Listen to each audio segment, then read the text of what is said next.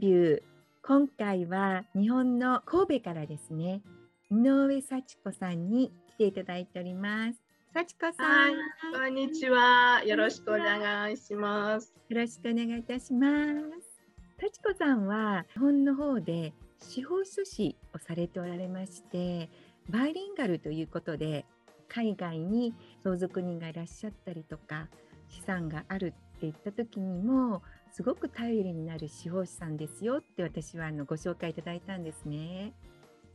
いやもう本当にあの 恥ずかしいですけどあの司法書士っていう資格で、まあ、日本でもう26年、27年目かな、はい、あの結構年いってるんですけどねポッドキャストだったらわからないからね いいんですけど。とっても可愛いチャーミングな幸子さんです。よろしくお願いします。えっと神戸神戸って皆さんわかりますかね？大阪の近くの都市ですけども、はいはい、神戸で生まれ育ってずっとここであの仕事をしています。司法書士っていう資格でやっております。英語はどこで勉強されたんですか？いや英語はねお恥ずかしながら独学ですね。えっとはい、もうずっと私は留学経験がありませんので、もう日本であの勉強してでなんとかまあ仕事で使っているということで。そんなにペーパーじゃないですよ。いやいやいやいや。ね素晴らしいと思います。あのではあの幸子さんがなぜ司法書士になられたかっていうところから、はい。伺ってよろしいですか？そうですね。あの日本にはすごくたくさんのロイヤー資格があるんですね。いわゆる法律職の資格があって、まあ、一番トップが弁護士ですけれども、はいえー、司法書士はまあそれに次ぐ資格ということになってます。で私もともと弁護士になりたかったんですけれども弁護士というのはご存知の通り非常に狭き門なんですね。で、えー、腕試しで先に司法書士受けようと思って、えー、受けてみたらこれがとっても難しかったんですよ。で私が通った時にはですね1.7%の合格率です。100人に2人もいないそのぐらい難しい資格でした。はい、それで結構5年ぐらいかかったんですよ、私あのパラリーガルしながら勉強したんですけどね。で、えー、最終的にまあ合格をしたわけですけれども、はい、あのー、もうそれでちょっと力力尽きちゃってで弁護士の方はまあチャレンジできずにいたんですけれども、で日本でもねあの司法制度改革があって私たちの業務エリアがすごく広がったんですね。で司法書士も一定の金額、まあ、140万円以下だったら裁判することもできる。裁判の代理人にもなれるし。どどう説明したらいいかな。あの弁護士はどの車でも運転できるけど司法書士はオートマチック車しかダメですみたいなイメージ。だから弁護士は何でもできるけれども司法書士は、えー、決められた分野の仕事だったらできるということですね。私は町医者って言ってるんですよ。法律の町医者って言ってね。だからなんかちょっとしたことで聞きたいことがあっても皆さんその弁護士のとこまで行くのって大変じゃないですか？なんかちょっと敷居が高いですよね。高いでしょ？うんうん、で私たちはそんな敷居そこまで高くないわけですね。うんうん、で何でも聞いてもらえるわけです。で私たちに相談があってで私たちができる分野だったら私たちがするけれども、うん、あこれは例えば社会保険労務士さんですねとかこれは税理士さんですね、これは弁護士さんですねっていう振り分けが私たちだったらできるんです。だからそういう形で司法書士って使ってもらったらいいんですね。でほとんどの手続きはあの司法書士があのできますのでね。そうなんですね。はい。あの、そこさんはどうして司法書士になりたいと思われたんですか？どうなんだろう。なんかね、うん、すごく業務エリアが広いんですね。私たちの仕事って。うん、で、あのやってみたらね、すごくやりがいがあるの。であの本当にあの手続きをまあ、代理するっていうことが多いんですけど先ほど申し上げたように裁判に立つこともありますし、うん、で相続なんかで難しい件なんかですと裁判所を使った手続きで解決することもあるんですけれども、うん、まあ、弁護士さんまで立てる必要がないケースの方がほとんどなんですよね実は。でそういうケースってあの自分たちで例えば裁判を進めるのに私たちがちょっとあのアドバイスをしたりとか、うん、えー、書類を作るだけで、えー個人の方が、まあ、裁判制度を利用できたりとかする。うんそうすると非常にあの市民の方に近い位置にいるロイヤうんーが司法書士なんですよ。だから遠くにいる弁護士ではなくて近くにいるえすぐに聞ける法律の専門家として非常に役に立つ資格だと思ったんですね。だから私割とこの資格自分が持ってるこの資格って天職だと思ってるんですようね。んじゃああの人のお役に立つ仕事を探していらっしゃったって感じですか？そうですね。うーんであのやりがいがねあのあるっていうふうに言われましたけどどういう時にあ良かったなって感じられますか？そうですね。あのまあ、今今でもあのお手紙くださるクライアントさんがいるんですね。昔のクライアントさんですね。10年以上前のクライアントさんがあの時先生に助けてもらって今私こういうふうに生活してます。ありがとうございましたって毎年クリスマスカードくださったりとかお手紙くださる方があるんですけども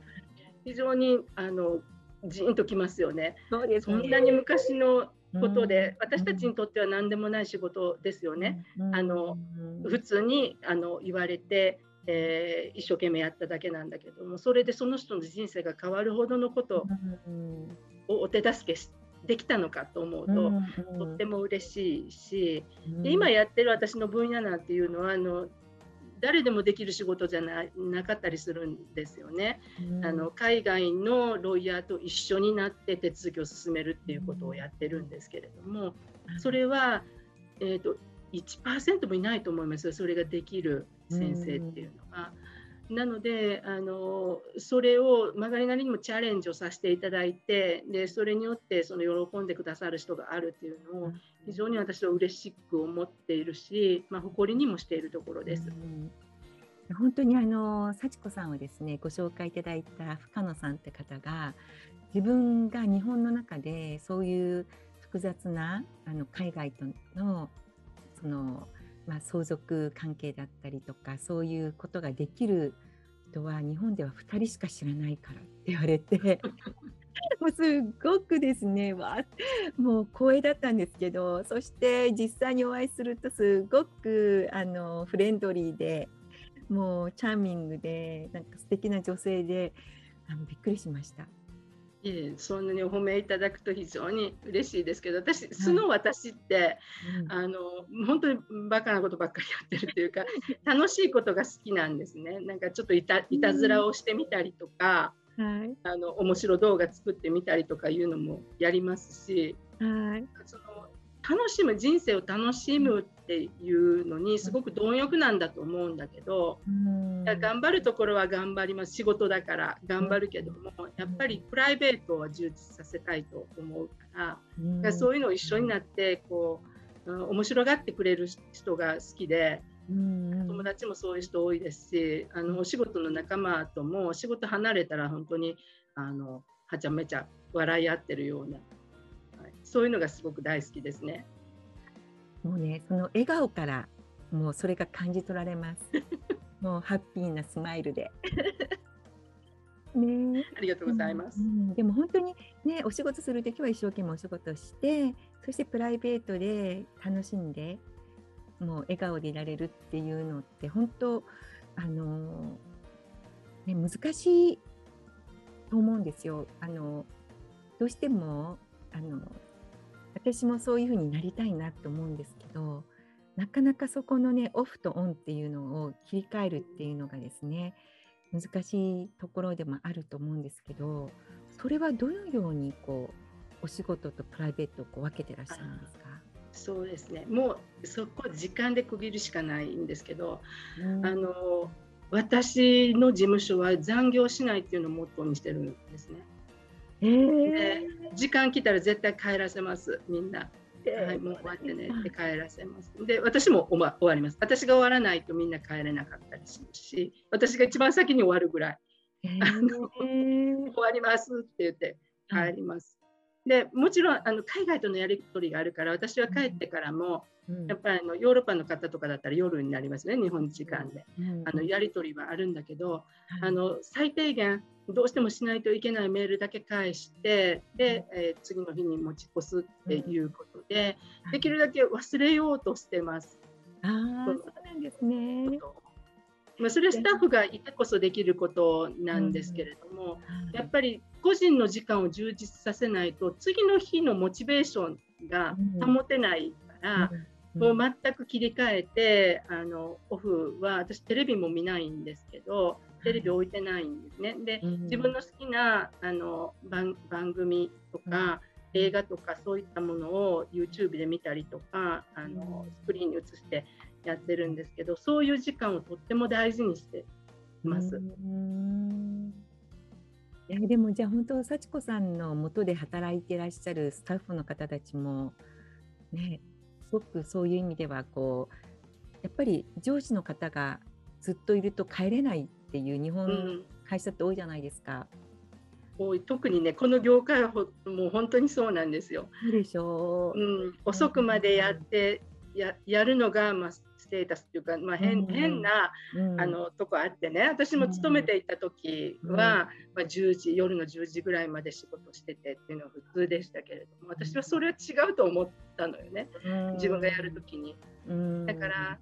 だから一生懸命仕事をする9時から5時まではもうあのめっちゃ息息詰まるほど集中する。だけどそれ終わったらもう忘れるっていう風にするのが自分の心身の健康に役立つし、で健康でなければあの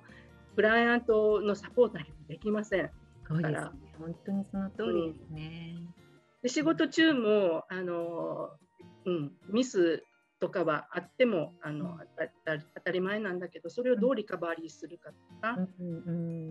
あとみんなとその昼休みにね バカなことを言って笑い合うとかね、今日は先生どんな冗談言うんだろうみたいなんで、あのうちのスタッフなんか身構えて ワクワクして待ってたりするんですけどだからそういう時間すごく大事にしたいと思うんですね。本当ですね。いや